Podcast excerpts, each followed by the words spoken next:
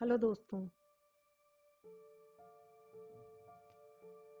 बस यूँ ही की श्रृंखला में मेरी ओर से अगली पेशकश आप सबकी नज़र। दोस्तों, ये कहानी है। पिता और पुत्री के प्यार को संजोए हुए। गौर फरमाइएगा। इस कहानी का नाम है, नीम का पेड़।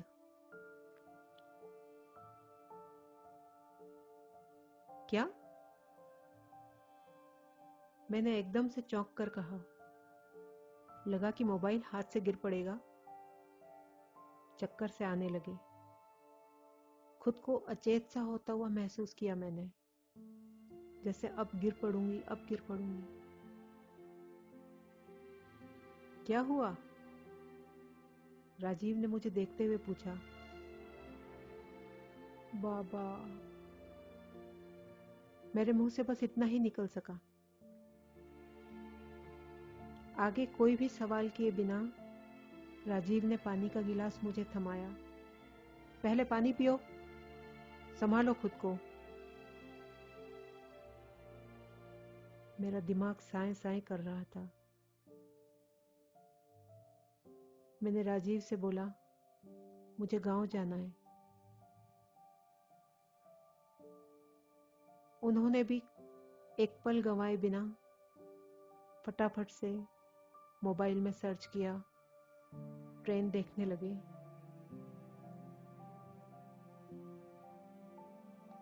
और बोले, आज रात की सीट मिल सकती है? मैंने जवाब सिर्फ़ चुप से दिया। राजीव समझ चुके थे। उन्होंने सीट बुक करा दी मेरी। सामान भी वही पैक कर रहे थे। मैं गाँव में पहले ही पहुँच चुकी थी। मेरा मन बाबा के पास पहुँच चुका था।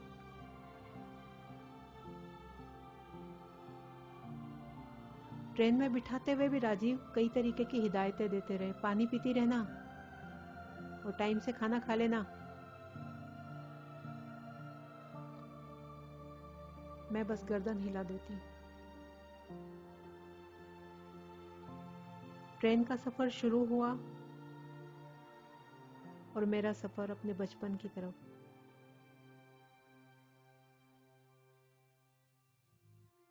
ठुनकता हुआ बचपन।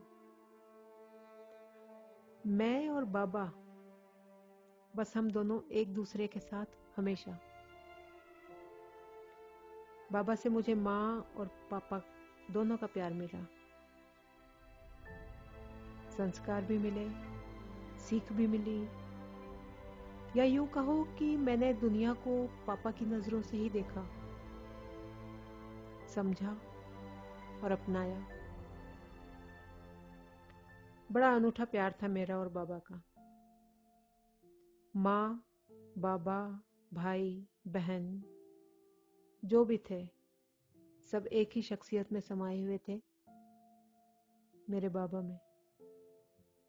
प्यार बाबा से, झगड़ा बाबा से, शिकायत बाबा से, दुलार बाबा से। कुल मिलाकर मेरी दुनिया बस बाबा के आसपास ही घूमती थी। जैसे तैसे रात भर का सफ़र तय हुआ, ऑटो से घर की ओर रवाना हुई। थोड़ी दूर से ही घर के बाहर मुझे बहुत सारे लोगों की भीड़ नज़र आई। मेरा मन बहुत घबरा गया। क्या हुआ बाबा को?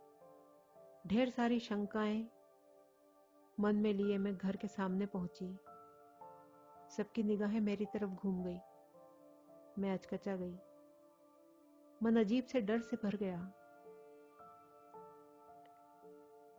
आँगन में बाबा लेटे हुए थे।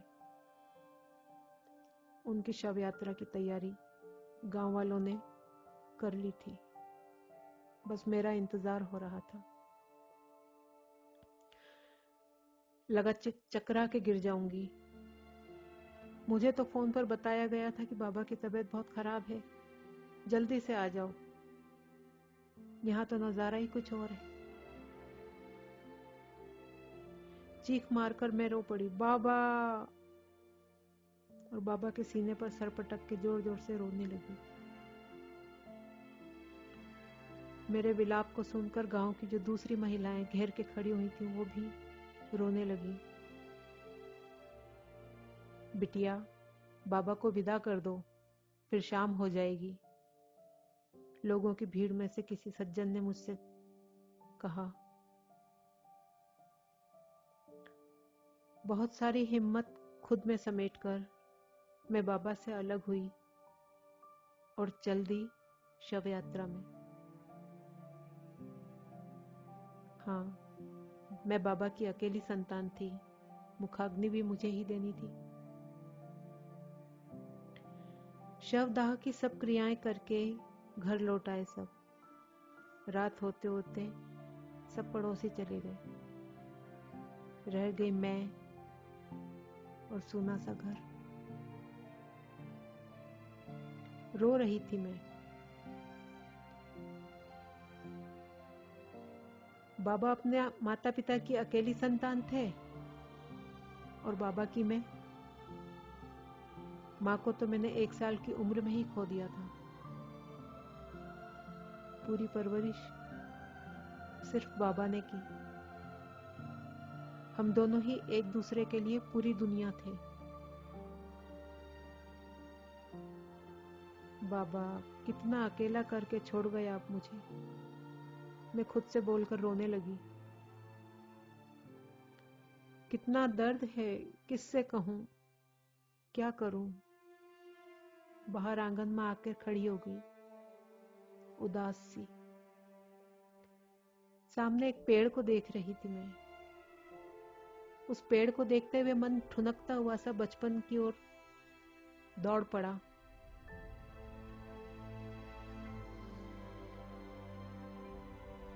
आँगन में नीम के पेड़ को देखकर एक मुस्कान जहन में दौड़ गई। बाबा, ये क्या है? मेरे सवाल पर पापा ने मुझे समझाते हुए बोला, बेटा, ये बीज है, इसको ज़मीन में लगाएँगे तो थोड़े दिन बाद ये अंकुरित होकर पनपेगा, फिर धीरे धीरे बड़ा होते हुए ये वृक्ष बन जाएगा। मेरा बाल सुलभ मन जिज्ञासा से सब गौर से देख रहा था। रोज पानी डालकर देखती? क्या तरक्की की उस बीज ने? बाबा हंस के बोलते, पगली, समय आने से ही बढ़ेगा ना ये। अभी कैसे बढ़ जाएगा? तो बाबा, ये मुझसे भी बड़ा हो जाएगा? मैं एक कुर्सी पर खड़े होकर बोलती तो बाबा हंसकर प्यार भरी छप, चपत मेरे सर पर लगाकर बोलते हाँ मेरी गुड़िया, बहुत बड़ा, और खिलखिलाकर हंस पड़ते। सवालों का मेरे पास भंडार हुआ करता था, और बाबा के पास जवाबों का।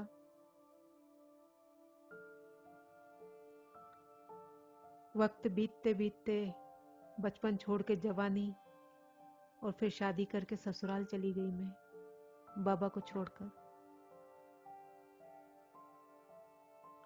दुनियादारी है, निभानी पड़ती है।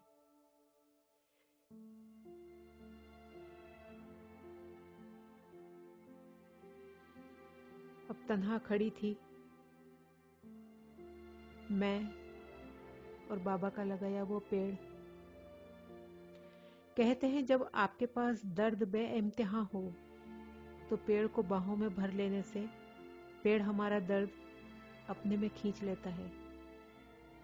बाबा अक्सर ये बात मुझसे बोला करते थे। वो बीज एक विशाल का पेड़ में तब्दील हो चुका था। उसको देखकर ऐसा लगा जैसे बाबा अपनी बाहें फैलाई मुझे बुला रहे हैं। हौले हौले से पेड़ के पास पहुंचकर तने को अपनी बाहों में समेट कर मैं फपक फपक कर रो पड़ी। मुँह से बस एक ही शब्द बार बार निकल रहा था। बाबा बाबा बाबा।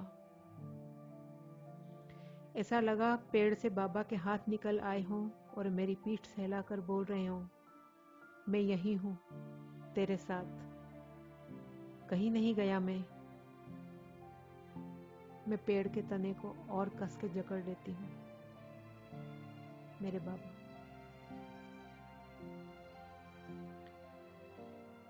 जाने वाले कहीं नहीं जाते। यहाँ वहाँ हर जगह बस जाते हैं। नज़र नहीं आते हैं सामने। दिलों में कहीं गहरे उतर जाते हैं। दोस्तों ये कहानी कैसी लगी? मुझे बताइएगा। धन्यवाद।